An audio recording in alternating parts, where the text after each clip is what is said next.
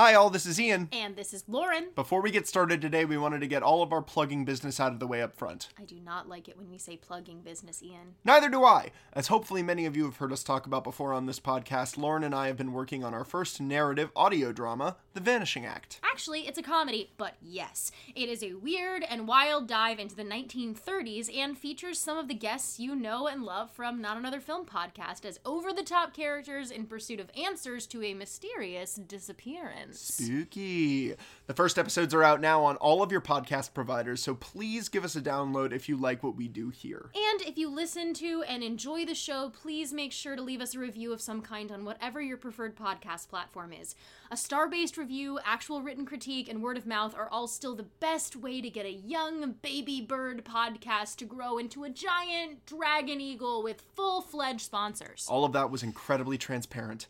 So, yes, please, while you're listening to us gab about our favorite movies from childhood, subscribe to The Vanishing Act and leave us a review. And, like I promised before on this show, if you also want to leave us a review for Not Another Film podcast, I'll read it on air. I'm not above it. He's not. So, again, the plan is to head on over to your podcast provider, subscribe today, and then let us and all of your in person and digital friends know what you think about The Vanishing Act. And one more time so it's burned into your brains The Vanishing Act. And now, back to this week's episode.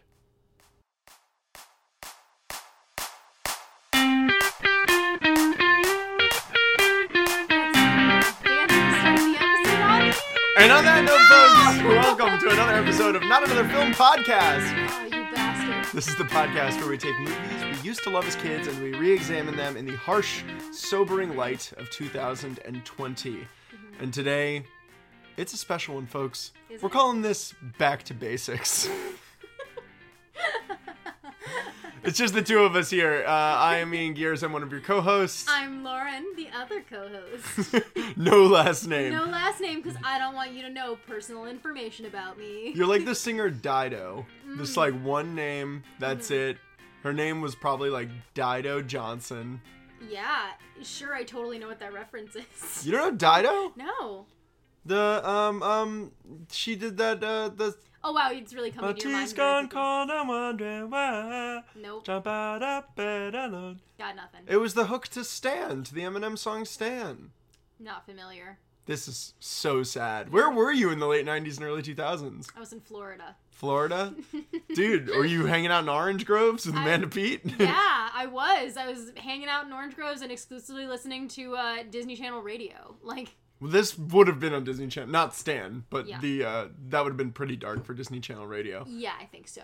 Uh, so today we're here talking about the 2003 film Identity. Yes. This thriller from the uh, early aughts. Yes. Uh, Lauren, I guess this was your choice. We'll call it your choice. Uh?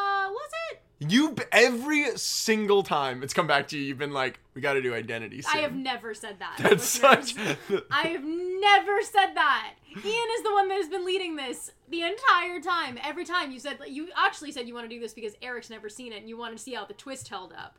But now, like the clowns we are, we did this podcast and we both knew the twist going in this time. yeah, and we, you know what? There's still so much that I didn't remember, Yeah. but also like. I hope you're ready for us to relitigate so many things during this podcast. So now that we have no one else to play to, Ian and I have just been quarantined together for like eight months now. Nothing is gonna make sense to a wider audience. You're getting a sense, like halfway through this, we're gonna start talking about chores we have to do around the house, bills Yeah. we have to pay. It's gonna be incomprehensible to a wider audience. I can't wait for it. Yeah, the declining stability of the American theater, It's like all like- of these things. Yeah, it's just a slice of life view into our life in quarantine. How between us finishing watching this movie and recording this podcast, we both made tests to go get tested for COVID. Yeah. Like, for a lot of uh, I love it. big life things are happening. Yeah, I mean, I watched this whole movie while I was doing uh, paint by stickers. So you may know like paint by numbers. Uh, it's basically a booklet where instead of painting by number, you just have different stickers that you put on the number, and you create works of art. Um, which is has been the highlight of my last few days. So that's where I'm at. I'm proud of you. Thank you. It looks totally cool. Yeah. Um, great. Let's talk identity. uh, On a completely unrelated note, let's talk about this thriller. Yeah, let's talk about this thriller. Where was the first time you saw this movie? Because we both had seen this before rewatching it today. Uh, when was the last time you watched this movie, and what was the first time you watched this movie? Um, I've only ever seen this movie once before. Uh, I watched it with my mom, who I think loves this movie, but really wanted to show it to me. Um, I'm assuming because of the twist. Um, because she just wanted to see someone else watch this twist. The same way that I always liked in college to show people Snowpiercer and watch their reactions. I think that was my mom with this movie. Was the twist in Snowpiercer for you when they stick the dude's arm out the window and it freezes No. off? Oh no, there's so many twists in Snowpiercer that I won't reveal now, just in case none of you have seen Snowpiercer. In Every car is another twist. Pause this podcast and watch Snowpiercer. The television show starring David Diggs. I mean, I've heard it's great. My dad loves it.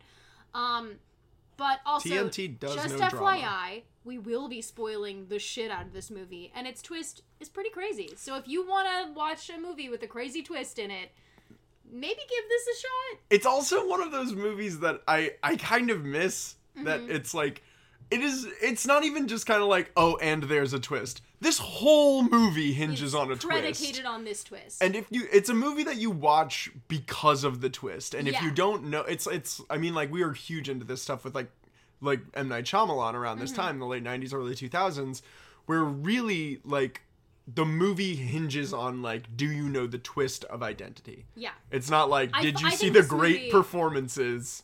I think this movie is. This might be a controversial statement because a lot of people really hate the twist. Lives and dies on its twist. I kind of think this movie is a better watch if you don't know the twist. Uh, Lauren, this movie is a thousand percent better watch if Yeah. you don't know the twist. So I would say, if you know the twist, this movie is a slog until you get to the twist. Yes. So I would say if you don't know the twist, if you have not seen this film before, and um and you are interested in kind of an Agatha Christie style, like, and then there were none crazy movie with a really insane twist at the end, I, I give this movie a try first and then come back. Otherwise, if you've already seen this movie, we're gonna spoil the shit out of it and talk about it. Yeah. Um, so starting now, uh, it is fair game.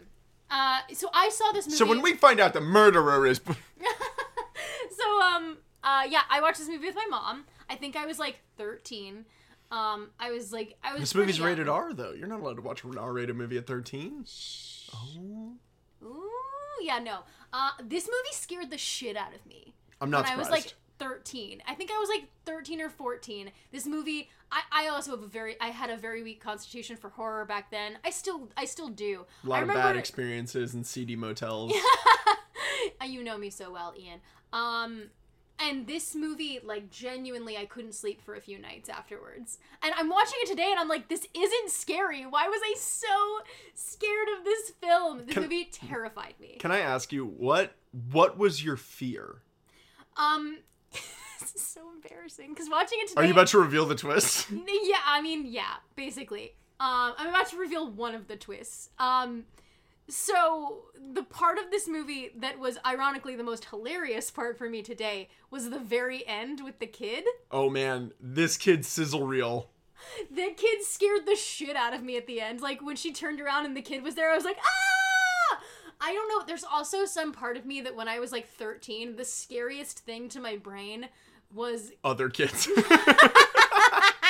That's so accurate. well, I'm, I am scared of kids still to this day, but for a different reason. Um, uh, yeah, no, I was so scared of children spookily reading uh like poems, and so that like very specifically scared me. so this movie ending with a child reciting a poem in a whisper. was very scary to me. I was Yeah. so, I remember like but all the entire vibe of this movie was scary to me. Like it was just very like atmospheric. It was stormy outside. I was basic. Like anything scared me at that age. Um, but I remember this movie like really scaring me. Like I didn't want to turn off my lights in the dark because I was just like, oh my god, that kid's gonna be there. Um, which is very embarrassing to reveal now Yeah, because this movie is not scary at all. at all. This movie is not scary. I feel I like think it's like a head fuck kind of scary. Yeah. I think there's like a 10 minutes because okay, so the movie feels like it is taking place relatively within our world until about 10 minutes before the twist is revealed. Oh, I disagree. I think but like when the bodies start vanishing, but like It's when it's when Jake Busey starts to escape the hotel room. Mm-hmm. And then he gets far, he crosses the dirt road, he sees another patch of light. He starts running towards it. When he gets there, he's back at the hotel. It's that moment to me that When I does was that just happen like in the movie? I it's like totally- 25 minutes in. Oh, okay. For some reason in my head, even though I watched it today, that happened later in the movie. Um, It's because so this whole movie you're right. blurs together. You right, you right. Um, there's another movie that I really like that has a similar type of moment to it. Uh, there was another movie around this. This type of movie was very popular. It's called Shrek 2. the movie is called uh, The Thirteenth Floor. Um, that my mom also loves. It has a very similar moment that I think is actually done. I, I maybe this won't hold up. This may be a stay tuned. Um, but has a very similar like creepy moment of like, wait, the world is maybe not our world.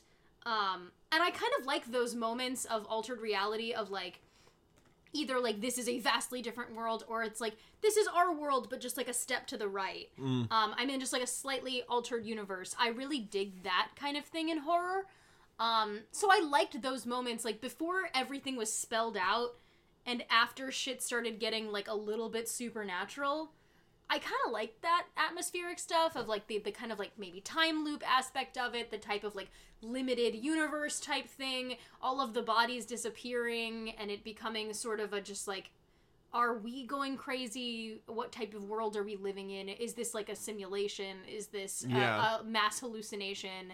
Is this some sort of entity that has trapped us here? And I think because I think like the mystery of what could it be is more intriguing than the actual reality when it's revealed. Yeah. I, I kind of feel like overall thoughts upon this rewatch is the best thing about this movie is also the movie's biggest hindrance, and Mm-hmm. that is its runtime. Yeah. This movie is a blissful, a blissful 90 minutes. It is the length of a Black Mirror episode. It is. It's the length is. of a Sherlock episode. Like Yep. And which is amazing. I Mm-hmm. love that. I love seeing a movie that's a tight 90 minutes. Yeah. Um, the problem is it introduces so many ideas for things that it never ends up following through on. Like Mm. it introduces all of these like kind of red herring ideas, right? Of like Yeah. Maybe we're in a time loop situation, maybe we're in a closed universe situation, Mm. maybe this is as Clea Purgatory, Duvall says at one point, like we're on an Indian burial ground and like Yeah. it is something supernatural. Maybe there's a supernatural entity that's that, out like there. we have all offended some supernatural entity that is now trapping us here to Yeah, like to we- fulfill some sort of purgatory um situation. Um all of which I think are really fascinating ideas. And fun ideas but the problem Yeah. with the movie is the movie's so short and has a lot to get through like you and i would even like we'd look away to do something and then we'd come back and be like oh wait when did this person We die to, yeah, we had to rewind the same 10 seconds three times because we would look away at the exact moment where something would happen and this movie would not stop to explain what had just happened. No, which a is character cool. gets killed and we were like, "Wait, someone just died. How did they die? Where did they die?" and What i hated that character so i needed to see them die Yeah. but uh But yeah You never see them die. They died off screen. but the funniest thing is that like continuously is just that this movie keeps introducing these alternate theories for what's happening and then in like the next line will dispel them it Yeah. gives you no time to think like maybe it is something supernatural because then it's like nope it's not it's like oh no okay Yeah. fine fuck me i guess for like wanting something more Mm-hmm. um so is that the last time you'd only seen this movie once I've only seen this movie once before. okay What cool about you? same this movie was on hbo all the time and this was a strong hbo watch for me i remember being up late at night i was very lucky we had i had hbo in my room Yeah. Um, which was great for many reasons as a as a young man. Yeah. But um, one of those things that it afforded me was that if I couldn't get to sleep, I could watch uh, whatever was on HBO. And I remember watching this movie at like eleven thirty at night. On like a weeknight, and again being like terrified. I remember seeing the trailer for this and being like, "This is gonna be super spooky." I like John Cusack. I I do It's love got a- dogs. It's got a really kind of nice, like noir horror vibe that I dig. there's there's and admittedly this is to the movie's credit and i'll get into it because i don't I, like we're gonna rip into some stuff in this movie Oh yeah. but there's also like i do think that there's a lot of stuff to admire in this movie and i think all of it boils down to one name and it is that uh, the director of this film james mangold which is shocking to me What else has he done? Remind me. james okay i'm gonna run down james mangold's imdb because this shit's wild all Sure. leading up to Identity. Okay. Uh, 1995, Heavy. 1997, Copland. 1999, Girl Interrupted. 2001, Kate and Leopold. All of these movies, very different films. Uh, Girl Interrupted and Kate and Leopold, definite stay tunes. Yeah. Um, 2003, Identity. Here's where it gets interesting. Identity was, which was at the time critically one of his lowest and least well received movies. From Identity, 2005, Walk the Line. 2007, 310 to Yuma, the remake, which is fucking dope. Wow. 2010, Night and Day. Not a good movie. Tom Cruise, Oh, God, uh, no. Cameron Diaz. Um, 2013, The Wolverine. 2017, Logan. Oh. And last year, the dad movie to end all dad movies, Ford v Ferrari. Man, Logan makes so much sense now. Oh Yep. man. Yep. Which I kept thinking about watching this movie because again, and I think Logan does this so much better, is this what this movie has in spades where it lacks in a script and character like a mm-hmm. character anything is this movie makes up for it in unbelievable casting Yeah. and great atmosphere. Yeah. The atmosphere is strong throughout. You can tell that this is a director that has a really strong vision. And so throughout like you He can assemble a cast. It does like not to to like lean into this, and this won't be my recommendation for this episode, but it does kind of like another flawed movie that assembled a really great cast for an like an Agatha Christie type thing is the crash The yes, Crash. The based famous- on based on Agatha Christie's uh, uh, and then there was racism. um. uh, racism on the Pasadena freeway. yeah, but the uh, the Murder on the Orient Express that came out with Kenneth Branagh. yeah. Like he again, a very flawed movie that assembled an incredible cast. Uh, yeah, People- I'm, but, I'm I'm still waiting to see the receipts on the per diems of that day. I same with Identity. Again, it's assembling a great cast and not necessarily utilizing them in the correct way, but like there is something about a director that is able to like draw those those incredible artists in Mm-hmm. for a particular vision, whether or not that pays off. Obviously, people like working with him Oh, sure. and like and believe in the vision that he has. He's a good director. Yeah. They should.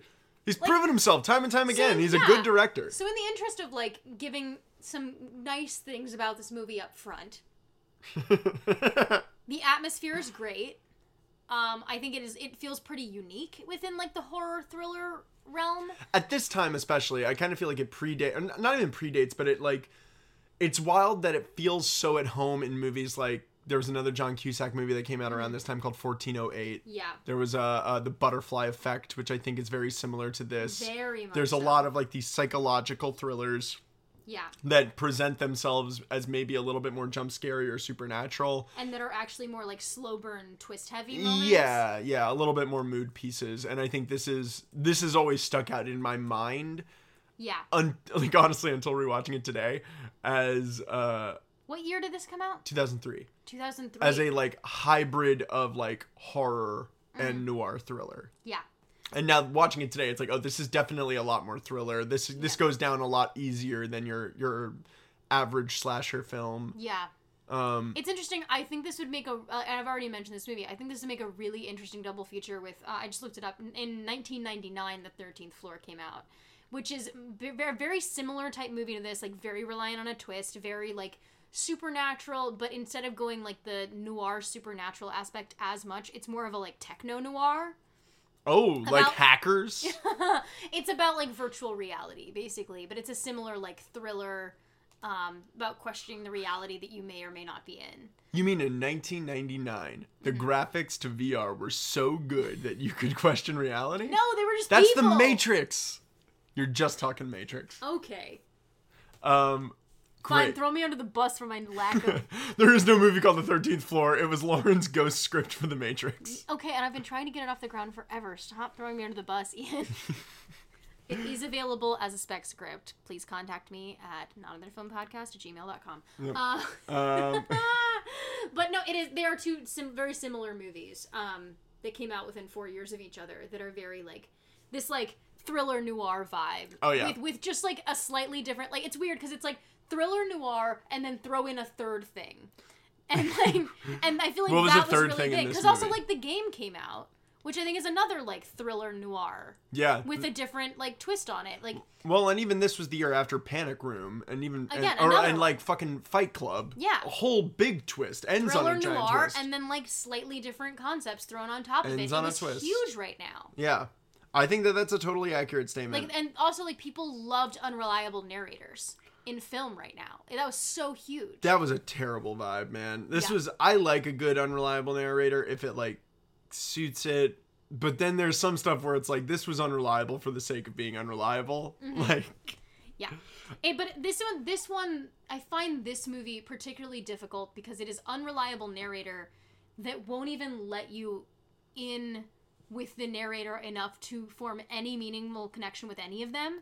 So it can't like it doesn't necessarily really pull the rug out from underneath you because you're not invested in these characters. I feel like a good twist with an unreliable narrator is with an, an with a narrator who you ca- can invest in and you think you you know who the person is, you think you can root for them or you think you kind of like know what the world is and their place in it. And then the rug gets pulled out from underneath you. yeah. Um, but this movie, none of them ever. Bec- maybe it's because it has such a large ensemble and doesn't really establish any of them as the protagonist. Yeah. Aside from ostensibly John Cusack, who they're setting up to from the beginning for us to think that he's the murderer. So there's really no one you can hold on to for the rug to be pulled out from underneath you We disagree on that point. because yeah. you don't think I still think objectively we'll come back to it just for sake of clarity. Um, but there's no one you can invest in so that when the rug is ultimately pulled that they're not a person Yeah. that you're like, "Oh fuck, I thought they were a person." Um, because it's like, no, they're all just caricatures of people. Yeah, they're they're thinly drawn characters. Yeah. Like I It's could very not, similar yeah. like Snakes on a Plane, where it's just like, oh yeah, these are like basic improv characters. Yeah. Uh, so should we dive in? Shall we yeah, dive I would in? love to dive in. Yeah. All right. So this movie begins. We we are hearing. Well, we're hearing and we are seeing uh, Alfred Molina's goatee, and we, it begins with And we're seeing a lot of newspaper clippings. a lot of newspaper clippings. There's this person named Malcolm Rivers. There's also a creepy little poem that gets read. There's this creepy poem. Yeah, this movie starts out with this creepy I met a man who wasn't uh, like who wasn't there. I'm Yeah. trying to remember what the actual. So I met a man who wasn't there. It's a very famous yeah. poem. It's very like a spooky little poem about the person who wasn't there. Yeah, it's a William Hughes uh, Mearns poem. Mm-hmm. And in the movie, the thing that like tips you off to where I guess you should know that this is an unreliable narrator is Alfred Molina's goatee asks this voice like, uh, "Oh, that's a cool poem. Who wrote it?" And he says, and the the voice we hear says, "I did," Mm-hmm. which I guess we should be taking at that point like. Well, unless this is the biopic of William Hughes Mearns, I, I guess that we're not supposed to Mm. believe this dude. Oh, Um, interesting. That was kind of what I picked up on this time. I But mean, uh, yeah, I feel like you're not supposed to trust it just because like the lines of the poem are, about- are about a man who isn't there, and none of the men in the story are actually there. yeah. Well, and so they set for it up. For me, that's the, the tip off. The twist, by the way, that everyone should know. I feel like right up front. No, no, no, no, no. Let's see how far we can go without All right, revealing it. all right. Let's see how far we can go without All right, I feel like I've already hinted at it a bunch, but uh, let's see if you haven't, if you're not gonna watch the movie, let's see if any of this makes sense to you. Yeah. Well, because then we get to recontextualize it in the in, in the context of the twist, Great, great. and I think Okay. at that point it's so insane. All right. Well, there's a poem that says, "I met a man who wasn't there." Yeah. So now we're gonna meet a bunch of characters who are there, and Ostensibly, are there? Question mark. And there being Ian. Yeah, well, uh, there there is this uh, seedy motel. Uh, I guess outside of Las Vegas, since Las a bunch of Vegas. Mm-hmm. characters keep mentioning Las Vegas. Um, it is raining its ass off this entire movie, These this poor cast, truly. dude. This dedicated cast. Everybody's fingies are so wrinkled Yeah. by the end of this shoot.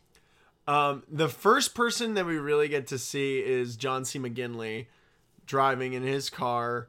Um, John C. McGinley, Dr. Cox from Scrubs, Mm-hmm. if you're not aware. Yes. Um, I brought this up to Lauren as we were watching it. He is uh, an actor that's kind of all like for the past maybe 30 years looked like he's the exact same age, Yeah. which I think is like on one hand fucking amazing. Good for him. Good for him. Uh, but on the other, the what that means is not just does he look healthy, you can tell, and you could tell this on Scrubs, which was happening at the same time. You could tell that he is a very physically fit person. Yes. and this movie, he is playing like the nebbishy, dweeby stepdad Mm-hmm. who's like talking to himself about rules. Like they get a flat tire as they're driving, He's a fucking nerd and he sucks. he's yeah, like like genuinely, like I know we're in like the age of like nerds actually rule, but like gen like this dude would get beat up. He is a nerd. he sucks. This It nerdlinger. should have just been played by Brian Cranston. Like, Yeah, like in like 2002, Brian Cranston when he's Malcolming in the middling. he absolutely should have played this role. Absolutely. Good. Give it to him. Give it Yeah. to him. Yeah, John C. McGinley's miscast in this. And I like him. Absolutely. Absolutely, he is way too buff. He's way too buff. There's not for one second where he's just like getting pushed around. Yeah. And and again, I can buy it if it's like at one point, like if we're doing like a bad boys for life scenario where it's like you've got this giant fucking Hulk of a man Yeah. who's like this nice gentle giant, but then you say like the wrong thing about his sister and he hulks out on you. No, they never do anything about it. John C. He just sort of like yeah. has a breakdown like 10 minutes in and then just keeps like rocking back and forth in the corner like the rest of the entire like the movie before Yeah. he dies. Like he be he's like, oh, this is gonna be my crazy role. yeah, he his entire thing we Ian and I just the other night Ian introduced me to there's a new Scooby Doo series. Scooby Doo Mystery Incorporated. and it's actually surprisingly really lovely. Um, but there's a mo- there's a really great joke with Fred because he's so type A, um, and he's so just like high strung and so like not willing to admit that he likes Daphne, and she gets kidnapped as Daphne always does by Mm-hmm. this giant crab person who like pulls people underneath the sand oh yes, of course. and he starts Crab Man. and he starts digging in the sand after her and essentially just has a breakdown so like they move him to different places for like the next three scenes and he's still just digging Yeah. where he is on whatever surface he's on That and is- refuses to break out of it and that is this character the entire film but played straight and not for a joke That's such a good call. That is actually a really great call. that's exactly what he's doing he's doing like he's a joke character that's played not for laughs Yeah, none of this. This is a humorless movie. completely humorless movie Um, which again, for ninety minutes, I can take a humorless. I think there's movie. one time someone smiles in this movie, and it's when someone calls someone else a whore. Like, Yeah, it's fucked up. it's fucked. This Um, movie is sad. yeah. Uh, so we get John C. McGinley driving. He's with his wife and their son, uh, stepson. Yes. And uh, they get a flat tire. And he immediately does his whole like check your mirrors, uh, have seat belts fastened, uh, check a ten and two. This uh, is also where we have like a nesting structure for the narrative, where like, oh, he ran over a over a shoe, so we like flash back to another person who will end up at the motel who ended up with their shoe getting thrown out the back, and then that like rewinds again to another person who encountered her on the road, and it's Yo. it's, it's completely unnecessary, incredibly stylized, and we don't need it. Yeah, I, I appreciate the style. My favorite thing about But this it's never is followed up. They never do anything similar except for later when it's like, oh, let's flash back to explain the twist. Yeah. they like at certain points. Well, these like, are all twists, Lauren. These are twists on twists. This "Are they movie's about twists. Is, uh, the opening a twist? Really like, oh, twist! It was Amanda Pete's shoe. yeah, because they're like, it's like, oh, we got a flat tire, and then he goes out to check, and it's raining its tuchus off, and he's like, he pulls out the thing from the tire, and it's a high heeled shoe. Where would a high heeled shoe come from? Cue the fucking Foo Fighters and Amanda Pete. And she just, All my life I've been looking for something. dude, you know what? Two things I loved in the early 2000s: Foo, Foo Fighters Fighters and, and Amanda, Amanda Pete. Pete. I okay. Do we want to talk about Amanda Pete? Na- right now, about Amanda Pete. I like not Amanda just Amanda Pete. Pete in this movie, the, the career of Amanda Pete. She's great. I'm I'm a fan of Amanda Pete. such a fan of Amanda Pete. Yeah. I, I I was saying this to you while we were watching. I bought so much stock in Amanda Pete in the late '90s, Mm-hmm. early 2000s. A lot of this had to do with uh, being a young man at that time and just being like head over heels in love with Amanda Pete. Yeah, I'm sure that I don't I don't have quite the fixation that you do, but Yeah, I but am a fan. Yeah, but then all but then it all gets backed up as I got older and st- and was still watching, you know, some of the movies that Yeah. I really loved when I was a kid and kind of came to to Mm-hmm. like her acting a lot, which you know, movies like The Whole Nine Yards, which I really enjoyed, and then like Igby Goes Down and as bad of a movie as it is, like Saving. Silverman, she to say, fucking like, goes for it. That is a stay tuned because That's a- there is so much to discuss in Saving Silverman. Yeah, but she you- goes. For but it. she goes for it, and I appreciate the shit out of that. And and I've always liked Amanda Pete. I wish Amanda Pete was. I was checking her IMDb. She's in a lot of stuff still. Huh. She's done. She's doing that I feel dirty. like she's done TV a lot, yeah, she's kind of primarily switched to TV. which is a good move for her. Although she was in the last big thing I saw Amanda Pete in Um, uh, I guess like last two things I saw. She's in this Jason Sudeikis, Allison Brie movie called Sleeping with Other People. I really like that movie. yeah, and I think she's very fun in it. Um, I feel like kind of Allison Williams has swooped in on a lot of like Amanda Pete vibe roles. I buy that. Because I also think Amanda Pete would have done a really good job, like in like in at this. If era, Get Out had been in- made ten years earlier. Yeah. Yeah. I actually really think she would have been perfect for that role. She's because she's she's beautiful, but I also think she has a nice wild card energy to her. She's got a tough exterior. Yeah, she's got like a tough exterior, but like a soft core. Um, Yeah. which is is really It's what you want. interesting. It's what it is what you want, and I think it is something that is versatile and can work for comedy really well. Um, We just wish she had done more comedies. yeah, or you know, better comedies. Yeah, she's in this really, really good um, HBO show that came out a couple years ago called Togetherness. Uh, that the Duplass brothers did.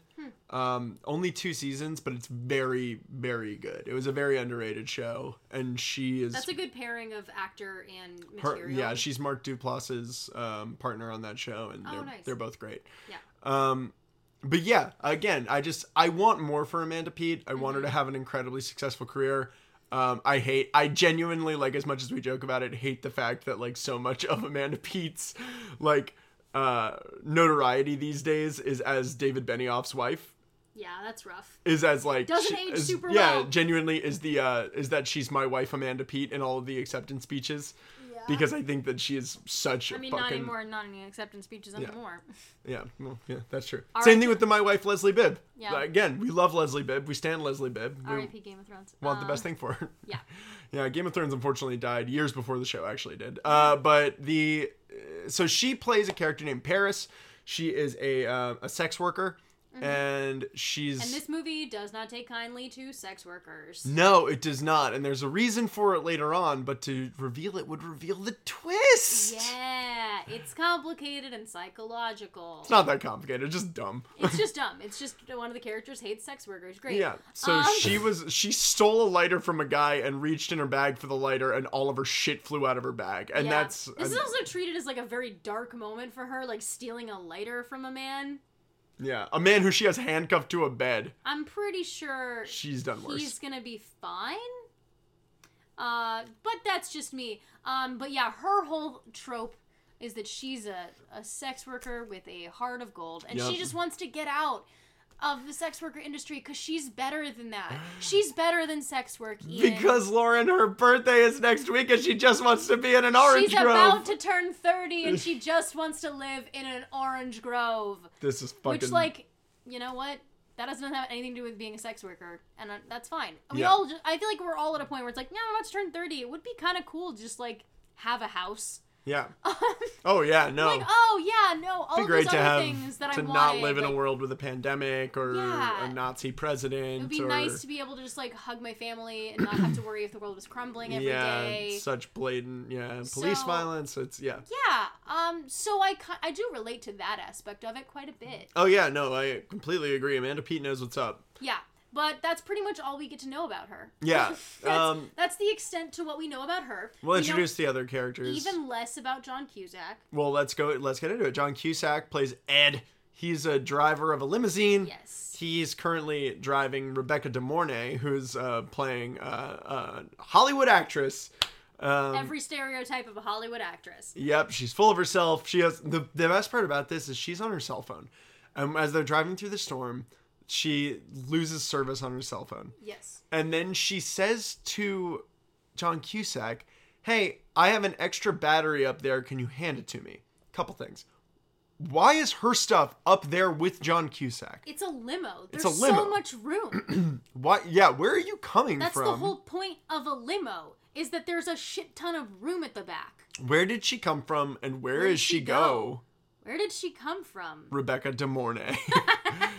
um, so she, yeah, so it's a it's a real what the fuck's happening situation. Yeah. And she's like, well, give me, an, I have another battery in there. I can put it in. My battery's about to die. Maybe my millennial is showing, but I didn't realize that there were like spare batteries for phones. My and my millennial shows in that when I hear we need a new battery for this phone, I think of Breaking Bad, where it's like, okay, cool, put in the battery that's got all my drug connect numbers on it, Yep. and then take out that battery and put in the battery that's got Skyler's number on the phone. Yeah. No, he has two separate phones. That's a whole thing. Sure, but like I'm It's saying, a whole plot point on Breaking Bad, Ian. I know this because I've watched Breaking Bad now.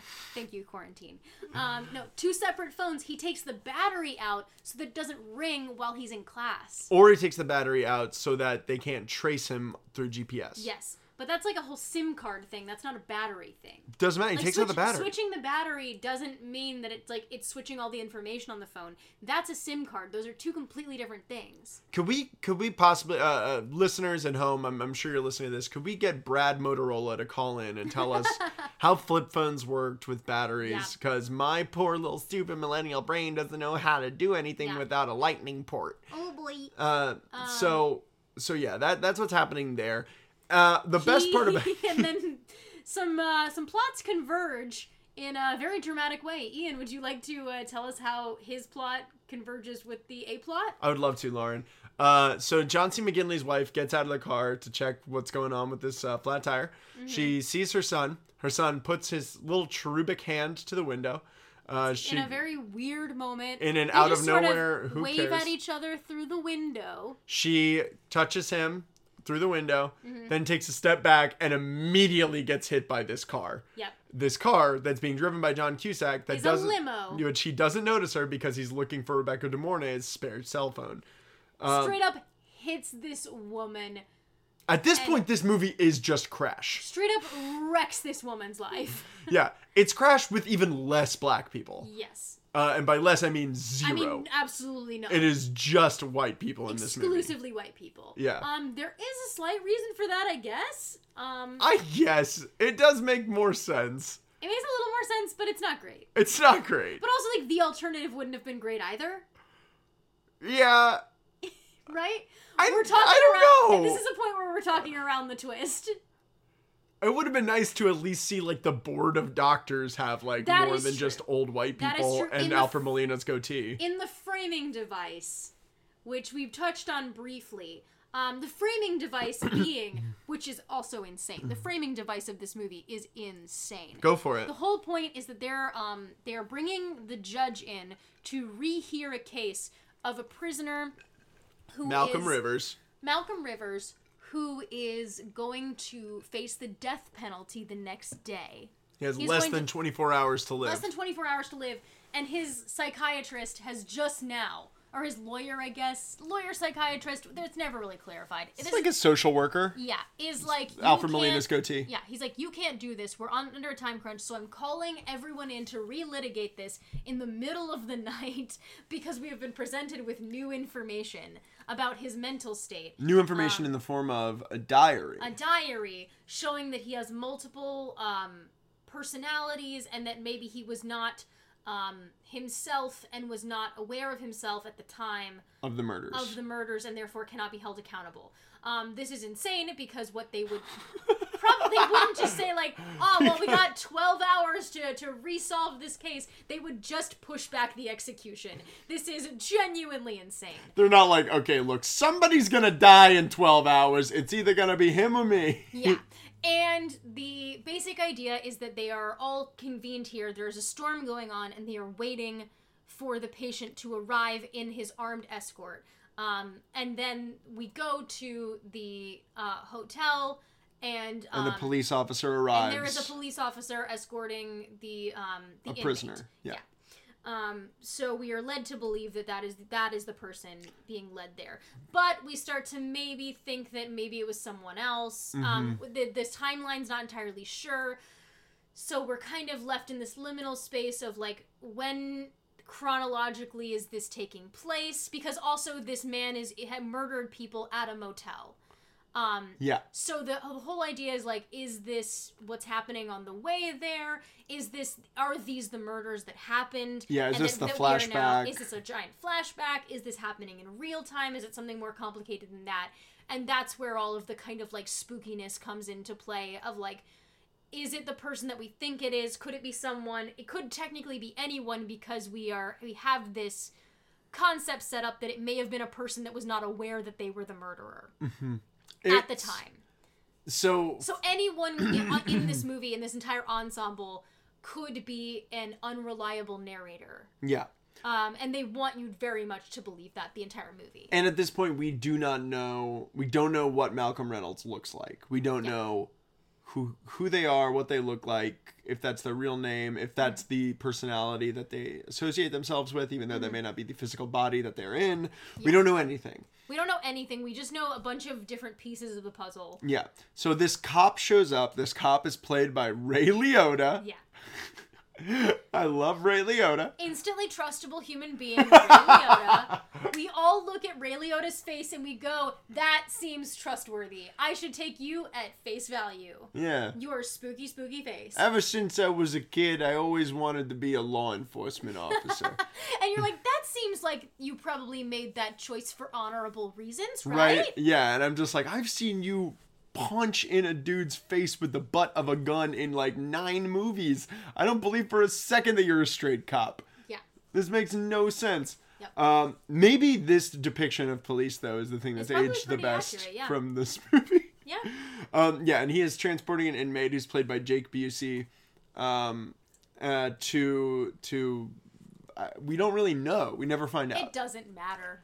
Uh, but we are supposed to assume, as an audience, since we don't know, that Mm-hmm. this inmate is on his way to this hearing with Alfred Molina's goatee. Yes. Uh, so the first thing Ray Liotta, trust trustworthy cop Ray Liotta, does is leer at Amanda Peet Mm-hmm. and try to sleep with her. Yes. Well, that's not the first thing he does. The first thing he does is tell the husband of the woman who's just got run over that, like, I don't know, you're kind of just shit out of luck. Like, yeah, nothing I can do for you. He tries to call in an ambulance, but he can't get anyone. Yeah. Um, this will all make sense later, which is hilarious to Talking me. around so much stuff right now. Fuck it, Um, let's just ruin it. Let's ruin it. Let's ruin Um, it. Ray Liotta is one of the inmates. He has killed a cop Yeah. and is pretending to be a cop. So my favorite thing about this is that like John Cusack comes up and he's like, "Oh, thank God you're a cop. Uh, look, we need to call an ambulance to come and pick up this woman who I hit in my limo." Yeah. Um, and Because really, also all of the roads are flooded and they can't really get anywhere. Um, they can't get any signal. so Ray Liotta goes to his car, pulls out the walkie, and just starts going, "Uh, uh, 420 to dispatch over." 420 to dispatch and it's just like it's amazing to just like in his head he must have been like i have no idea what the fuck i'm doing right now No. i'm calling a random anything who knows what i'm doing Yeah. um so we get those characters Everyone ends up stranded at this motel. this motel is run by john hawkes love john hawkes love Mm-hmm. Super seeing me some john hawkes this is at the same time he's playing sol on on uh deadwood Mm. so it's great to great to have him in your movie um they also get joined by Clea Duvall and William Lee Scott, Mm-hmm. who are playing a newly married couple. Uh, and yeah, and I think that everyone? that's everyone, right? I feel like I'm forgetting someone. We probably are, but who cares? Who are we forgetting? I don't care. No, that's everyone. That's everyone. That's everyone. That's That's, gotta 10. be everyone. That's ten. Yep. Um, and now that we've got all these characters in place, and again, if we didn't tell you anything about Clea Duvall and uh, and William Lee Scott, it's because they their characters can be boiled down to a literal three line exchange Yes. uh, that happens later on in this movie. They're a couple. She cries a bunch and is superstitious, and he sucks. Um, Such a waste of Clea Duvall. such a waste of Clea Duvall. She spends every single second she's on screen crying. she spends more time, and she's probably got maybe like twenty five to thirty minutes of screen time in this movie, If that. if that. I would she's say 15. okay. Fifteen. Let's I say would say fifteen. 15 minutes. She is in the movie, the uh, the hit film, uh, in my opinion, Zodiac, for a grand total of three minutes, and is one of the best parts in that movie. And in 15 minutes, all she's asked to do is cry. Yeah. Uh, by the way, Clea Duvall, welcome to the Not Another Film Podcast Hall of Fame. You were in the faculty, and you were great in that, and you're Yep. great in this. Yep. Um, even though you don't do anything in this movie. Yep. Love you and Veep. Love you and Veep. You're just a wonderful, you're a wonderful, wonderful performer. I love seeing Clea Duvall. Always psyched to see Clea. Um, great. What else do we got here? Uh, Rebecca De Mornay dies first, She dies first. Yeah, she gets killed very quickly. very quickly. Um, straight up murdered and thrown into a laundry spinner Yeah, a dryer. dryer. Yeah. that's what that's called. I couldn't tell if it was a washer or a dryer, so I just I decided to split the difference and just say thing. She starts to go make a phone call uh, because she sees a bar on her Yeah. phone. So she walks outside And and she she's just making can't this phone call. Phone. and she sees this kind of shadow and she's like uh-oh this seems spooky Mm-hmm. and then that's the last time we see her Yeah. the next thing that happens out of nowhere Not a whole lot of graphic murders in this movie no and that's the other thing it's not very gory because they can't show any of the kills. yeah Because they cannot show any of the kills they can only show the aftermath because they cannot risk giving away any single feature of the killer. of this fucking brilliant twist of this amazing Hitchcockian So they won't twist even show you a shadow. They will not. because the you- shadow would give it away Would it? yes, Yes, it would. I mean, the, I have so like many questions. Like you said any physical descriptor of this killer gives, gives it away. immediately, and also makes you question because also they can't show it because like they, when you get revealed, you're like, wait, but how? Don't You're worry. Like, literally, how? No, but don't worry, folks. You get to pretty much see all of the kills at the end in this sizzle you get reel. no. You get to see all of the kills that were like easy kills. Yeah. All of the stuff where you're like, physically, how did that happen? When a dude gets a baseball bat shoved down his throat, like straight up halfway to his belly button. That's the image that I remember the most from this movie. You're like, oh, you, you don't get to see the, the, the killer do that. Because that is impressive, and I genuinely don't know how they did it. I have no clue. All I can imagine is like they're up in the rafters, they jump down and plunge it, but I can't. That's the only thing, you gotta have height. you gotta You gotta, height. height. you gotta use body weight, you know? You're like, you gotta get body weight behind it because there's no way. The upper body strength just ain't there, Ian. Okay, so we find out also at this point that John Cusack was a former cop. Yes, John Cusack uh, comes across uh, Rebecca De Mornay's uh, body. Um, Because he's snooping. He's snooping. He goes to the laundry room, opens opens up the dryer, sees it, and does not react at all. Sees her severed head. Which I find incredibly suspicious. And he reacts the way you'd expect John Cusack to react. He says, "Oh God, yep. oh dear God." No facial reaction whatsoever. Do you think that on like in the car, like the one day or I guess that John Cusack and Rebecca De Mornay filmed together, like they were just talking about what it was like to be like teen stars in the eighties? I'm sure. God, I would have paid money to be on the set for that day. Yeah, John Cusack's a wild card though. I feel like he might have just been like not talking. Not gonna lie, I like John Cusack too. I think he's great. I do, I do too, but I feel like he's got, he's also got an energy about him of just like kind of chaos energy. Oh yeah, it's feel the the Danny Trejo story about Con Air. 'Cause he's scary. He was the only person that Danny Trejo was afraid of in Con Air was John scary. Cusack. John Cusack's a little scary. I'm not gonna lie. Yeah, Um, I don't know if I'd choose to hang out with him for a day. I'd probably be like, no thanks, I'm good. he's Chicago royalty. You'd have to. Would I? Yeah. I'm not a Chicagoan. I've only lived here for a few years. It doesn't matter. I'd rather hang out with Joan. Yeah. Yeah, Um, but I do love John. Joan wins in my mind. Joan is always going to be the MVP Cusack. Um, but anyway, I Ian and I differ on this. Malibu Barbie. I think very clearly John Cusack, as our protagonist, is set up this entire movie for us to think that the plot twist is going to be that he is the killer. Because he is ostensibly the good guy. He is the the moral center. He used to be a cop. And maybe it's just because it's 2020, but I'm like not trustable. And I think it's because I'm I've been recently watching a few uh Hitchcock movies. Mm-hmm. Um that I was associating John Cusack with like the the Jimmy Stewart role. Mm-hmm. So it's like, oh, you're the one, you're the outsider. Like in ro- like in rope. in be the Jimmy rope and in like vertigo and like Mm-hmm. in the, the, the, there's this thing about him that it's like you're the kind of outsider you're the name like Yeah. he's uh, he's the biggest star in this movie. I understand movie from a Hitchcock point of view, but from like a 90s thriller point of view, I think that that is more the type of twist that was big around this period of time. but that's what i thought they were trying to do with ray liotta yeah, but that's kind of is what they do with Ray Liotta. yeah but that's what they do with all of them find spoiler alert No, but Ray Liotta turns out to be the bad guy. Ray Liotta turns out to be a fucking criminal, Ian. Just because that's one level of twist does not mean that it doesn't count as a twist in this movie. oh so you're saying that criminals are bad guys and cops aren't No. entrapment Damn Uh, it! that's not what I said! uh anyway so yeah they they find rebecca de mornay's head john cusack nonplussed uh like a murderer. John Hawkes freaking the fuck out. But again, I think I, I just have to come back to this because the whole point is that they're setting up this idea that there is going to be a reversal in that the person who is the killer, if this is a flashback to the murders that are happening before the case that they're talking about, if these are the murders, I think it makes sense if they're saying, oh, we've revealed that there is this alternate personality that is there. He was not in control at the time of the murders. I think it makes sense if the the protagonist that seems to be the moral center, the moral guide, mm-hmm. is actually himself committing these murders and does not realize he's committing these murders. And that seems like a pretty decent twist. I, I It's not the bonkers off the wall twist of like the the end of this the movie. end of this movie, but it is a twist that I think is earned and is set up, and is a, is a misdirect that they do actively set up in this movie. okay, I buy that. I buy that. He does. He is in all the places that the murder could take place. Like he ostensibly could commit most of the murders. Well, yeah, because nothing told him to go to the laundry room. No, He he, but there. he knew to go to the laundry room. Um, so the next murder is the mom. Yeah. The mom no, dies. No, no, The next murder is Clea Duvall's boyfriend.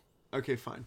So Clea Duvall is It's, like so it's. Let me see. Okay, the, the- let me see if I can talk through all of them. It is the actress, Rebecca De it's- Mornay, uh, Clea Duvall's boyfriend. William Lee Scott, It who is- again shouldn't have been in this movie. A because he just looks like the more traditionally handsome version of John Hawkes. They have the same facial hair, and they're Agreed. both white dudes with like shaggy brunette hair. Not a good look. Get an actor that looks different than John Hawkes. Keep John Hawkes. Get rid of the other guy, Yeah. Third murder. the mom. No. Third murder. The stepdad. No, the mom dies before the stepdad. No, the stepdad. dies first. no, he. Stepdad dies 1st I'm I'm Stepdad dies first. 10, 9, He 8, runs 7. out. They run seven. him over by accident. Yeah, No. that's the fourth one. No, he dies first because then they no. I know where you're thinking of. So what happens is no, Ian, you're not Checking. right on this one because what happens is he dies first, but there's this whole thing where um, after someone gets murdered, they uh, a room key is found next to the body that is a like a token from the murderer, counting down from ten Yes. she technically gets revealed with her key first, but they they are freaking out because they're like she died of natural causes. She wasn't murdered. They, there's no way they could have known that she was going to die. And so they say to find out if she died of natural causes or of murder, they go out to his body. The the stepdad's body, who is already dead, who died of a of a, a motor vehicle accident. He gets hit by a car, and then they find out after the fact that he had the previous key. She has So- number she has number six because she was murdered afterward, but he has number seven. They just find it after hers. Ugh, I, I, so I'm not wrong. I am so right on this. I'm not Just finding because they- anything that gives it that gives us the I exact know I'm right. I know I'm right. You have to trust me on this. I just thought like because the mom is essentially just a vegetable for this movie. She doesn't have any lines really. Yeah, She's asleep for most. but most she does not actually die because what happens is She dies and then and then the kid gets taken by Clea Duvall. Yeah, he gets taken away by Clea Duvall, and then they find the room key that says six, and they say there's no way that she could have died of like she could have been murdered by this person because she died of natural causes. And then they go out to his body because he also appears to have died in an accident, mm-hmm. and they find the key on him, and find out it was not an accident that he got hit by the car. Somebody hit him. Yeah, well, he got hit by the car by John Hawkes, By who's John trying Hawkes. to escape Yeah. because he another crazy fucking moment is not actually the guy that runs the hotel. He showed up at the hotel one day. Oh, hold on, wait. Before I feel like I gotta say it. No, but I'm just saying this story Mm-hmm. is awesome. I loved this backstory. I genuinely thought this was really funny. Yeah. And also was like not and not funny in like a I'm making fun of this movie kind of way, funny in like a this is a darkly comedic beat and I think it works in this movie. So John Hawkes, who runs the hotel, they think that he is a murderer because they find out through a series of, of uh, reveals that he was kind of a drifter coming from Vegas. Showed up at this motel one day, and the guy who ran the motel was dead, just like dead at his desk. He was a he was dead in a pot pie, in a banquet pot pie. yeah, and so he basically just sort of pushed him off to the side and took his job. No, straight up pushed him into a freezer. put him into the freezer and just took his job and started taking people's money and running this hotel. That's the craziest thing. Is this dude was like, I am out of luck. I'm out of money. I'm coming from Vegas. My life is complete and utter shit. I'm gonna stop at this hotel. And instead of just taking the money and leaving, He gets the job. he settles in and just takes a job, which means he's got to be the one who's you know cleaning up all the rooms when people leave. Yeah, he's, he's, the doing one like laundry loads. He's he's like probably doing the taxes there. yeah, like this is. I don't know. I just think that this is hilarious. This whole like thought great. process from him is so fun. and he freaks out and is like, "I'm not the murderer," and uh, and goes outside, tries to drive away, and ends up hitting the stepdad Good. by accident, ostensibly by accident. No, fucking by choice. Fuck John C. McGinley's character in this movie. This guy sucks. So then they start to kind of realize like shit's not right anymore. Yeah, we've had four deaths in We've a one night. lot of deaths. It seems like they've um. Oh yeah, the inmate's also gone missing. yes. He's gone missing. Oh no, he dies. He dies He's first. eight. He's eight. So it's actress, it's Clea Duvall's boyfriend, and then, Then it's the him, inmate. the inmate, because John Hawkes was supposed to be watching him. Yep. And the reason he thought they thought he was the murderer is because he left, and then they came back, and that dude was fucking killed. Okay, here's a couple things about this. He at first John Hawkes is left in charge of Jake Busey, and uh, and Jake Busey is like this is where the writing of this movie just goes off the deep end. Michael Cooney is the guy who wrote this movie. The only real other credits this dude's name is he wrote these Jack Frost movies, not the Jack Frost movie with Michael Keaton, like these these murderous fucking Oh boy. uh, snowman movies that were like straight to DVD horror films. This was like his attempt at getting into like prestige psychological drama. Okay. Um, but his so yeah, so this murderer, this character Jake Busey plays, who we at this point are supposed to assume is the Malcolm Rivers that we're seeing. Because he's never referred to by name. Yeah, uh, they keep calling him the con, Yeah. um, which is short from convict, and Wow. he uh, the the big thing that ends up happening with him is he escapes this room. Uh, Ray Liotta has chained him to the The toilet. The toilet. Um, which is bizarre anyway because you come to find out later on that they're both convicts. So you're like, well, are they friends? He's Are keeping up like- appearances. Keeping up appearances.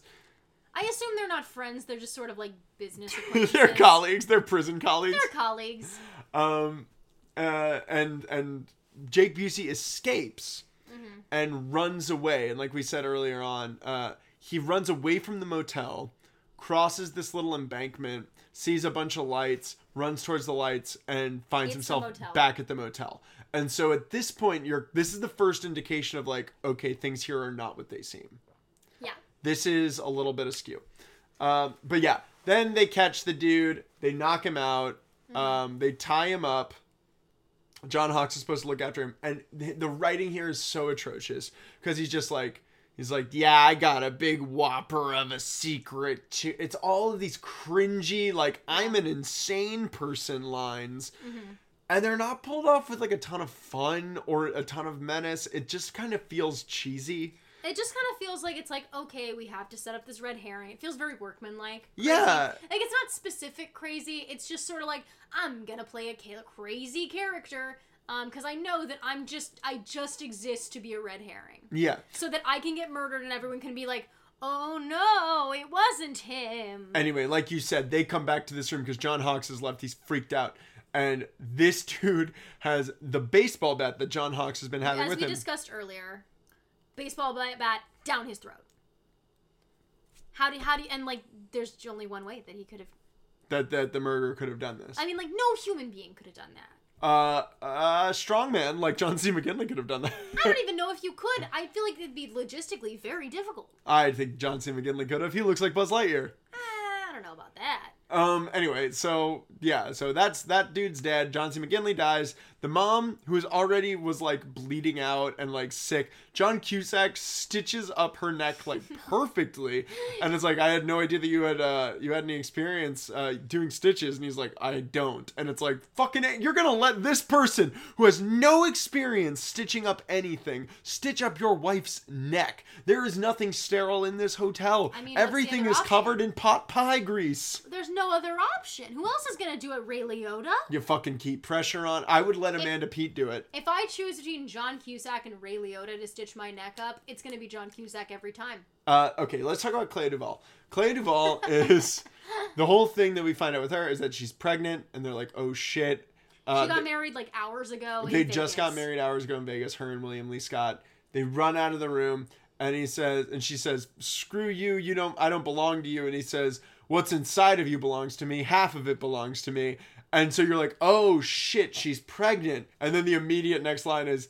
I'm not actually pregnant. It's like, okay, I guess you're not actually pregnant. Fuck this movie then. It's just that you cheated on me, so I decided to double down and marry you. Yeah, not the move. No. I'm a dude, granted. So I don't know. I'm coming at this from the dude's perspective where none of this sounds appealing, but that does not seem like the move.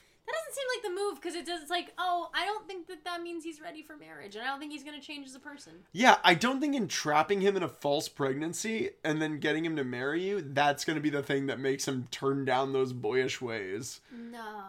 Um so anyway, she locks herself. it doesn't herself end up in- mattering because he's dead three seconds later. She He locks dies, herself in the he dies before the bat murder. Yeah. She, she the bat murder. I'm gonna call it the bat murder from now on. she locks herself in the bathroom. The, I just want to bring this up because I wanted to make this point. You can hear him kind of getting murdered. Mm-hmm. Uh, because he's calling out for her, and then he, He stops does a calling real out for her. classic, like, oh, it's you. What are you doing here? Yeah, he does like a very classic. But because of who we find out the murderer is, it's just one of those things where like you hear it from the other side of the door, and there's always a lot of like, "Oh, it's you! I didn't expect you to."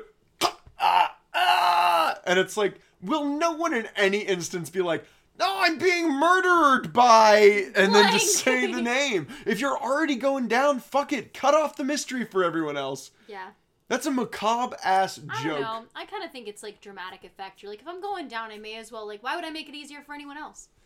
Man, then you are a monster. I'm truly an American. then you deserved Uh-huh. what you got at the hands of this murderer know, whose name is never mind i'm not gonna say it? I'm not gonna say it, we're gonna, we're gonna save it for later. Uh, okay so we already talked about Clea Duvall and it's uh, a hilarious. or we talked about four of these people. Uh, so they're all freaking out.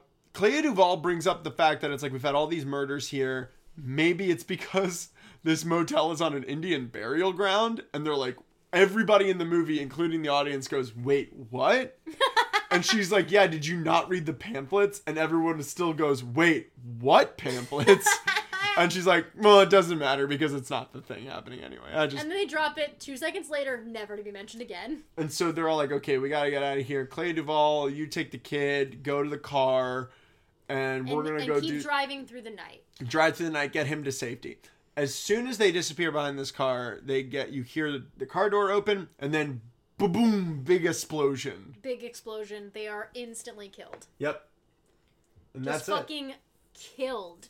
And then there were four, I think. Yep. Yeah, and then there were four. This is also at this point Clea Duvall references, and then there were none. Yeah, She references the Agatha Christie which book. really ain't a classy move. Yeah, but she does like that. Well, maybe we all have something in common. Maybe all of us have something here. Maybe we were all brought here by a common purpose. Yeah, for maybe we've all done something together. We don't know, and everyone's like, "Shut up! You think this is an Indian burial ground situation, and it's Yeah. not." Well, it turns out she was onto something. Because we're getting very close to figuring it out. So at this point, we only have left Amanda Peet, John Cusack, um, Ray Liotta. Ray Liotta, John Hawkes. John Hawkes. Those are our only four players left. This is when Amanda Peet freaks out Mm-hmm. and yells that infamous line. I'm turning 30 next week, and all I want is to be around some orange groves. Yes. Yeah, she And says, I'm turning 30 next week and I just want to go home and grow oranges. That's the line. Out of nowhere, she just runs out the door and screams this into the air. Yeah. Because we have to have a very contrived plot point where they have to all realize that they have the same birthday. Yep. Every and they look at everyone because this is back when you had to like scan your ID to get a, a room key. They realize that all of them have The same the birthday. same exact birthday. May 10th. May 10th. And they and as Amanda Peet, I can't remember, she, for some reason she goes outside to I think check the police car to see if it's still running. She and John Cusack have separate revelations at that moment and this is where she has the lesser revelation. Well, she's a woman. Yes. Um, she realizes that Ray Liotta is not a cop and is in fact one of the prisoners, and that he, they, he and the other prisoner killed the police officer. Ray Liotta took his clothes and his identification, and then they just sort of they were gonna kind of make a run for it, Yeah. And that's why he's dressed as a cop. There's a dead body in the in, In the, the trunk. trunk. Um, it's a whole thing, and separately. John Cusack is realizing, oh, we're all named after states. This is okay. So I'm gonna run down these names. Yeah, please do run down these All right. names. So John Cusack's name is Edward Ed Dakota. Dakota, Ray Liotta's name is Sam Rhodes. Rhode, Rhode Island. Island. Amanda Peet. Her name is Paris Nevada. That's the fakest name I've ever heard. well, she is a Las Vegas sex worker. Yeah. Um, That's like her legal name. yeah. It's on her ID. Uh, Clea Duvall's name is uh, Ginny Isiana, which is this will make sense later. What? Yeah. Um, Rebecca De Mornay's name is Caroline, Carolina. Yeah. John Hawkes' name is Larry Washington. Um, Leila Kenzle, who's this, the the mom, her name is Alice York. John C. McGinley is George York. The Bret Loehr, the kid, his name is Timmy York. Mm-hmm. Jake Busey's name is also is Robert Maine, mm-hmm. and William Lee Scott's name is Lou. Which again, folks, since he and Clea Duvall share the last name Isiana, his name is Lou Isiana. And Clea Duvall's name is in a state though. Ginny Isiana. I have no fucking clue. Ginny, G? G, Gin? Gin- Geneva? Gin, Gin, Ginny, I don't know. Sienna. I guess she's not one. I guess she was never one. I don't know. I don't She's know. She's not one of the hive. I guess not. I guess not. That's weird. Maybe that's the twist. That's the twist. She's the only She's a real person. she's the only one on the outside of the conspiracy. Well, that's why she's able to see it so clearly. Yes, that makes sense. Anyway, Ian, would you please reveal the twist for us? All right. So, what we find out The first of two twists. Yes, the first of two twists. So save that other twist. is Malcolm Rivers gets brought in before the board, and it is not this fuck. It's not any of these people at the fucking hotel. Well, first off, it is. First off, it's Pruitt Taylor Vince. He plays Malcolm Rivers. He's a character actor. He's been in a bunch of stuff. Mm-hmm. But they're like, what the fuck is, you know, so what's going on? Tell us about your stuff. We see that you've, you know, had this troubled past. You murdered six people at a, at a motel.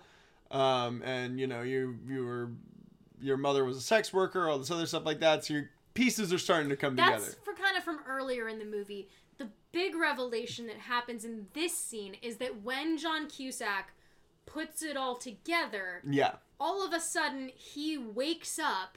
And he's in front of Alfred Molina's goatee. Yes. and you find out, oh shit, everybody at the motel mm-hmm. is a different personality inside of Malcolm Rivers' mind. And they are trying to kill off the one of them that committed all of the murders at the motel. Yeah. It was only one of the One of these the personalities. So they've created this entire scenario and put them all in the situation so that John Cusack's personality specifically, Who is like, because he was a former detective, he was a good man. yes, so that he can find He was kind of the main personality. Yeah, so that he can find the one of the rest of them that was the one that committed all of these horrible murders and he can kill them. Yeah, so that he, so that Malcolm can kill that murderous Because if they proclivity in his body. that that murderous personality is gone, then Malcolm Rivers will not be executed the next day. I.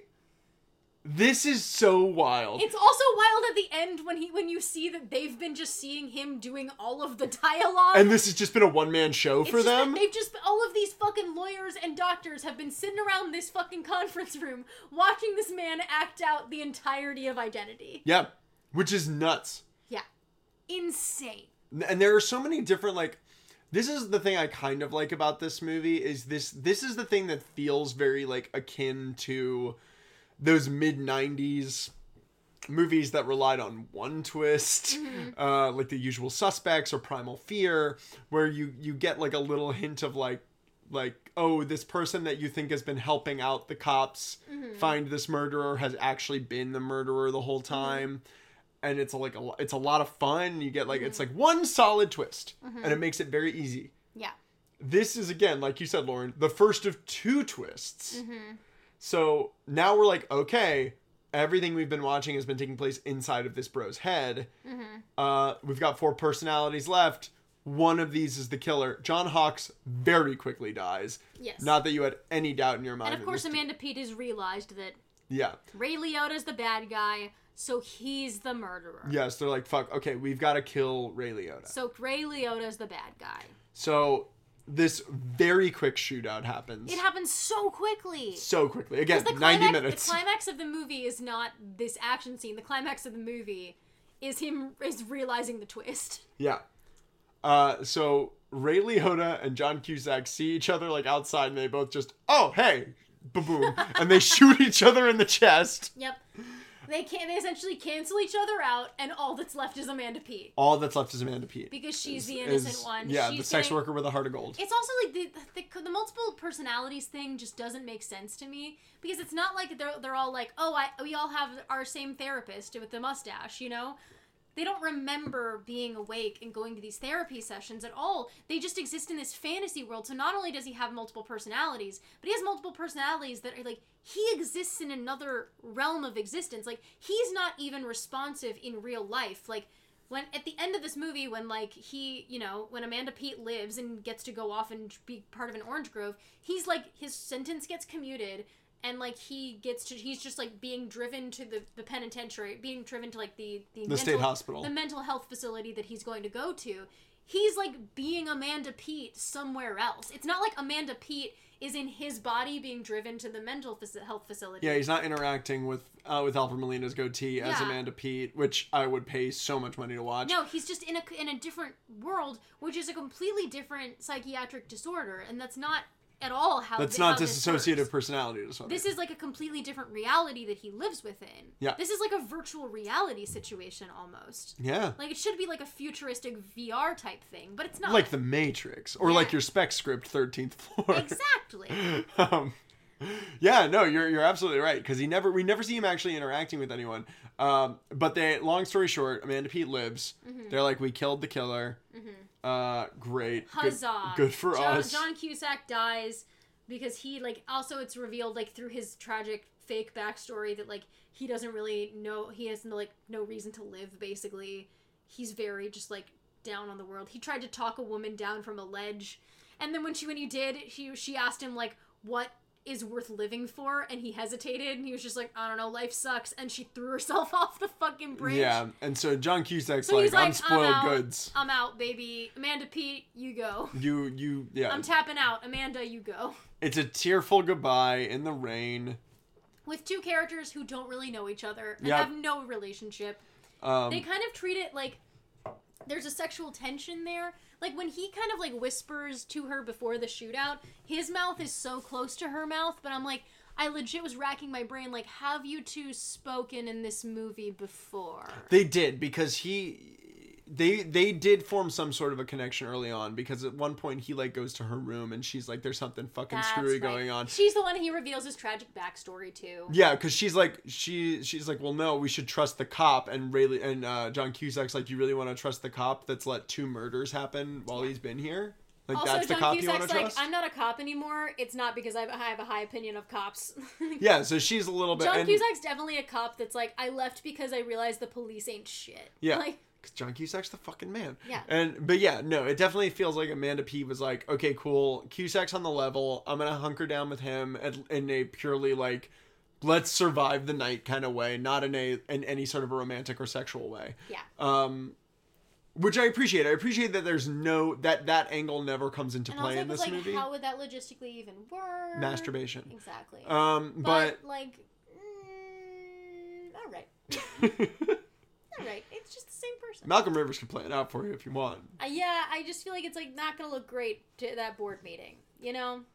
it's something that I find that I would find kind of interesting to watch is like does he act it out as if he's in front of the other person or is it all just like he's just he's not acting it out it's just in his mind and he's just speaking the dialogue I think it's revealed at the end that that's the second one is the case. that's so is that he's just like monotone speaking the dialogue. yeah that's the most embarrassing thing is he's not even doing character voices for these people It's like it's multiple personalities, but it's not multiple personalities. He's just recounting what's happening in his head. That's not multiple personality disorder. If it was multiple personality disorder, it'd be like the one scene in this movie where John Cusack takes over his body No. and talks to people. But that's not it.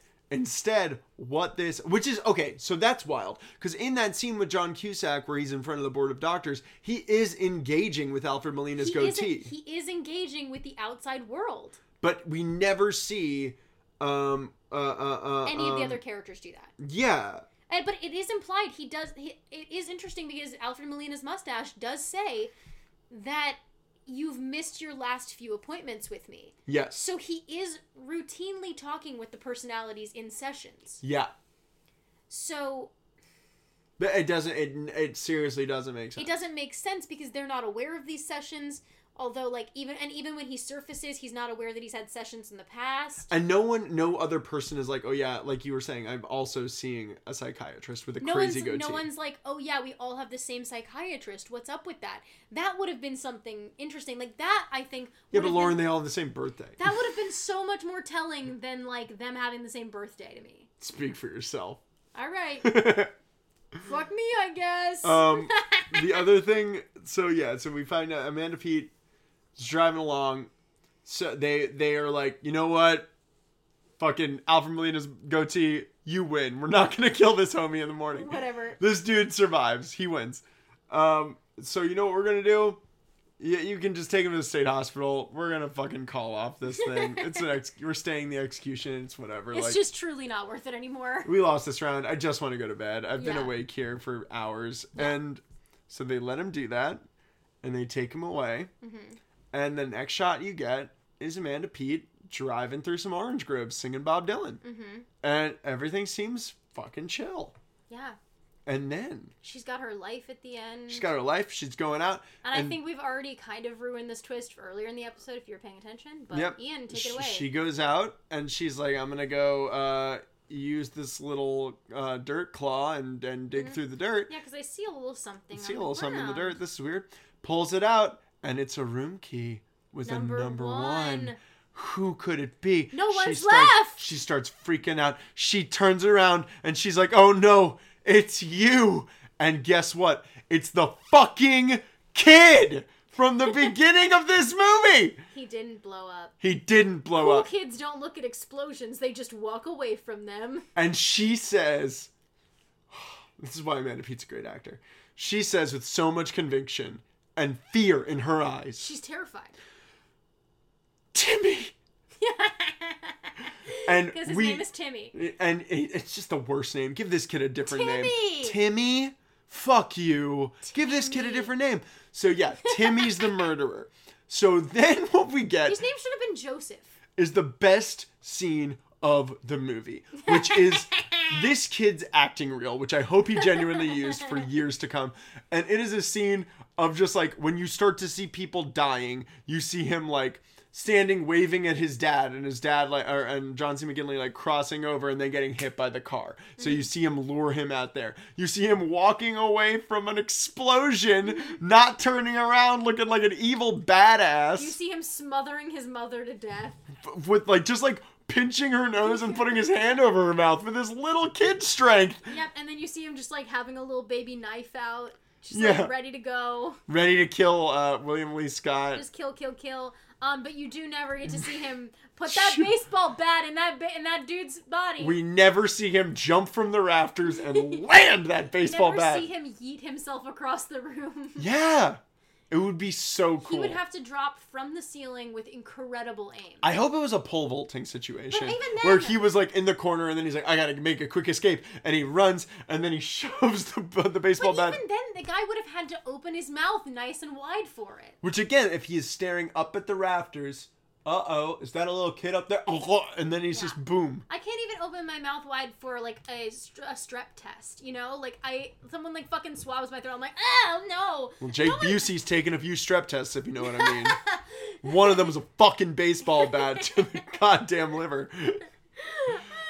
But yeah, so this little I remember kid. being so terrified in that moment, Ian. So scared of that little kid. Lauren, this is. I remember thinking when I it's first saw so this movie. funny It's Yeah. so funny, and I was terrified. Oh, when I first saw this movie, I thought that it was brilliant. I was Yeah. just like, I never would have guessed that. I know. I thought it was. I genuinely was like, "Whoa, this is the scariest twist in the world." Watching it now, I'm like, because I knew it was coming. I knew it was coming the whole time. And again, I rode, I still rode with this movie for most of it. And it's just that bit at the end that just turns so Weirdly, silly. it It's so specifically stupid. that his name is Timmy. yeah. It's specifically like I think it honestly would have been scarier if there had been no montage, and his name had been like Joseph. Or if it had just been like you. Like I think there would have been something to finding out like to them being like nobody had names. Yeah. Honestly, yeah. Like maybe there's like which is the thing about this movie that I actually do think there's too many details. there's too many details. It's too specific. It shouldn't have been like no names, and it sh- they should have like exclusively kind of been known by their profession. It could have been a more like abstract thing. Yeah.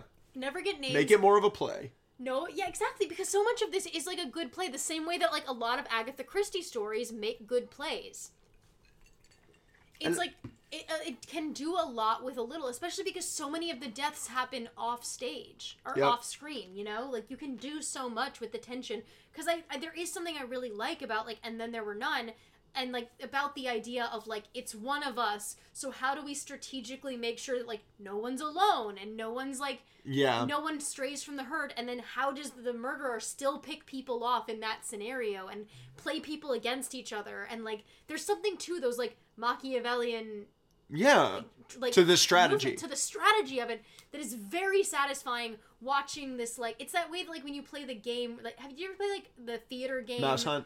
uh no uh, it's called Werewolf. Oh, At yeah. least the way I played it, where like Yeah. everyone, like one person gets turned tonight, and you have to figure out who the person is, and like Yeah. it's all about like blending in and trying to like strategically figure out which one of you is lying and which one who's betraying who.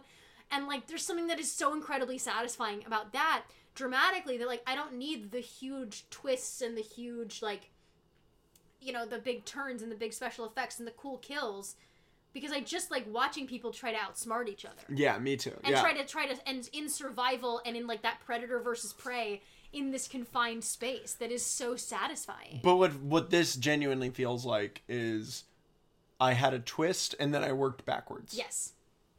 Which is the the problem It's like someone movie. said like, "Okay, I want to do a murder mystery where it's a bunch of multiple personalities trying to kill each other off." Yeah. Which is not a bad idea. Which isn't a bad idea, but like you have to imbue it with something more than that. Yeah. And like you have to either like commit to giving these characters full internal lives and making them real people so that the rug pull works, or you have to take away some more details and let it be a little bit more impressionistic, uh, let it be a little bit weirder. Um, you know, I think there are other movies that have done this particular twist better. Oh, a billion movies percent. that have come out this year that I will not name. Um, because I don't want to give stuff away, but like movies that have done it better this year Movies that you did not like that movies have done that I didn't better. like, but I think uh, movies that I struggled with, but that I and ultimately appreciated artistically more because I like. Because there's a level of like planning choice. and craftsmanship that Well, goes it's like you it. have two avenues to choose, and I'd prefer you just and I may choo- prefer one avenue over the other, but ultimately I just like that when the choice is made. And this one is halfway between two choices, and therefore it really doesn't work as either. yeah. Um, It it also just feels like the movie started to question the internal logic of the movie of itself. It it, does so so infrequently and sporadically. Mm-hmm. Like we talked about it with the Clea Duvall thing, with her being like maybe it's an Indian burial ground, or at one point she says maybe it's not something not human. And again, these ideas, these these things that would change not even just like the rules of the movie, but the rules of the world yeah. Get brought up. like we don't exist in the world we thought we existed in. yeah, these ideas, these kind of lofty theories that one would have, like if this was a television show, like like Lost mm. or something like that, where mm-hmm. it's like these things that people would write fucking like Reddit pages on, mm-hmm. get brought up and dispelled in a matter of like one minute. Yeah. And so you don't get to have the fun of like maybe it is something like this or maybe it's not something like this. in the movie that you are talking about specifically mm-hmm. that I loved, mm-hmm. I think the beauty of that movie is that there's a lot that it allows so much time for it to be like it could be nine different things and all of them are being backed up by what I've seen for the past like 45 minutes. And I'm not just bringing up those ideas and saying no Yeah. every five minutes. It's a bunch of like, oh, it could be this, it could be this, it could be this. And I'm really kind of not going to give you an answer because I'm going to let you figure it out. yeah. Um, Um, there's there's so much like binary in this movie. Yeah. Just like yes and no, right and wrong about like, and I, I think that it's like I, I would have preferred it living in a gray area a little bit more. yeah, the movie's way too scared to actually be ambiguous. It's it's got to give you not just an answer to the question, an answer to all of the questions. Yeah. Um, but that's identity. Yeah. Uh, so I guess we'll get into. Uh, I, I'm I, there's really not a ton of trivia for this movie. I didn't Uh-huh. find a ton of casting what ifs. I didn't find a ton of like really anything on it, uh, with the exception of the fact that it was like it wasted a ton of like so many gallons of water because of the rain. Because this was all like fake rain. God. It was filmed in California. Oh God. I'm pretty sure this movie is responsible for the California drought. no. oh Um, God. So much. Let's get into the budget game. What do you think Mm-hmm. the budget of this movie is? Oh boy. In what year? 2003.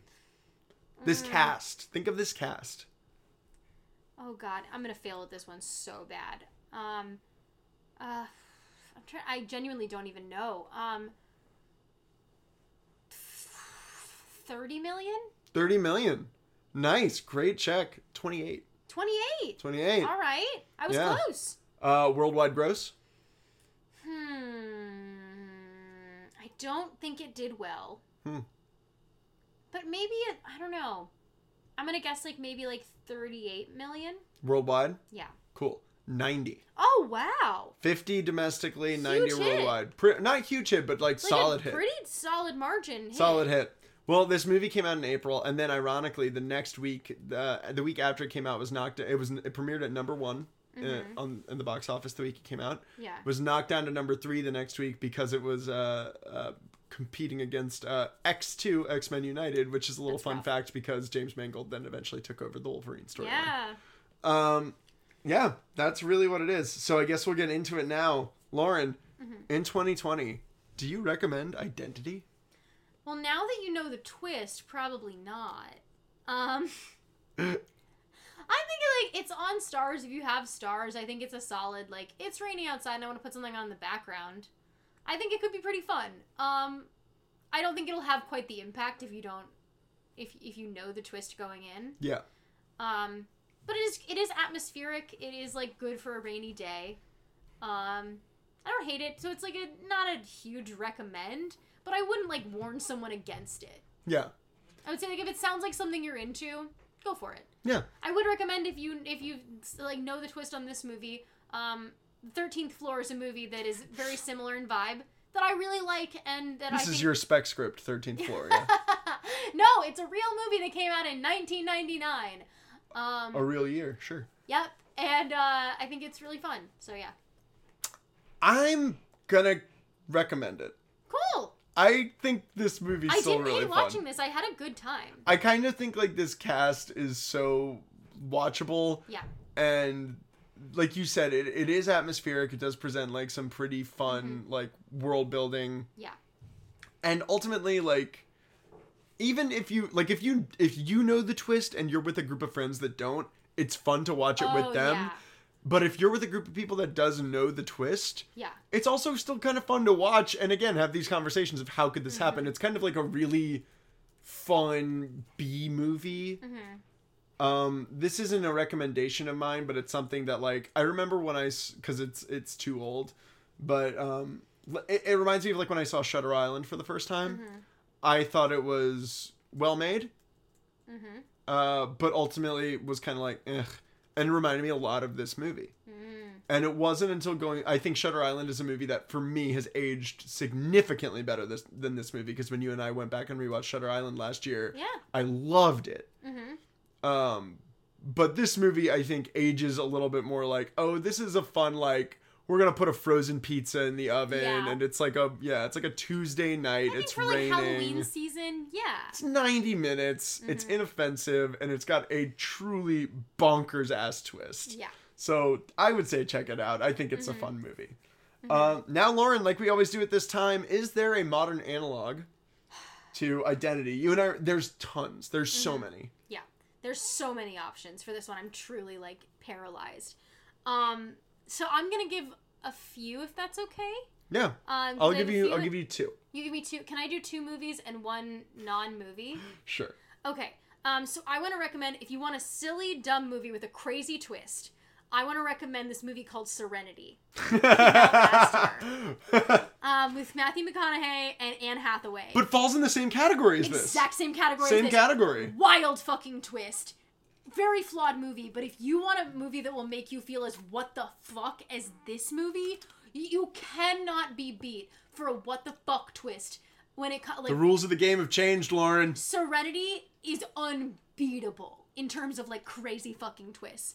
I also want to recommend a mini series called uh, it's called And Then There Were None because it's based on the Agatha Christie novel. Oh. Um, the BBC did a um, a three part mini series with an incredible cast, like another like all star cast. Like Charles Dance is in it, Aidan Turner, Toby Stephens, Sam Neill. A bunch of people are in this. They're like they're just like BBC royalty basically. Um, it's incredibly atmospheric, and like everything we are talking about in terms of like the chess match, they really lean into the psychological horror, and they really put you in the like exhaustion of these people who are like afraid to go to sleep that are like making alliances and are trying to like strategize about like okay if we go anywhere three people are together it has to be these three people and like the way that the killer goes around that and tries to outsmart and pick them off and pick off their like weak spot spots not just in terms of like individuals but in terms of relationships it's really really well done adaptation and I, I loved it. It's genuinely such a creepy atmosphere too. It's this great slow burn of dread. Um, and then in terms of non-movies um, because i've been listening to a shit ton of audio drama recently um, i want to recommend this anthology horror podcast called the magnus archives because they have an episode that is specifically based on the poem um, Oh. i met a man who wasn't there. Um, it's episode 85 it's basically a standalone anthology horror story that is very like existential psychological horror about this like maybe entity um that doesn't exist that then like eats you and then you become the person that doesn't exist by acknowledging this man upon the stair. Um it's very well done horror um and i really like really love the show um that's called the magnus archives uh and it's for free on all like podcast apps Um, Wonderful. so ian Great. Um, jeez, there's so much to, to recommend. Um, first off, I would say just watch James Mangold movies. I think he's like genuinely one of the most fun kind of like traditional Hollywood directors still working today.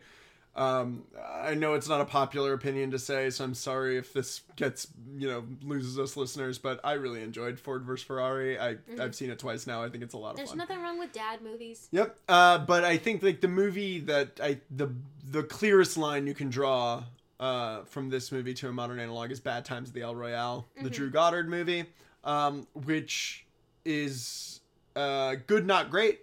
Mhm. Uh, had the potential to be great. Is a little too long, but uh, very stylish, looks great, and and has a great setup. Uh, so I would say much like this movie, kind of like if you want to kind of like hang out in a cool place with some cool, good-looking actors that are all like in the middle of a mystery, it's a like there are much worse times that you could have.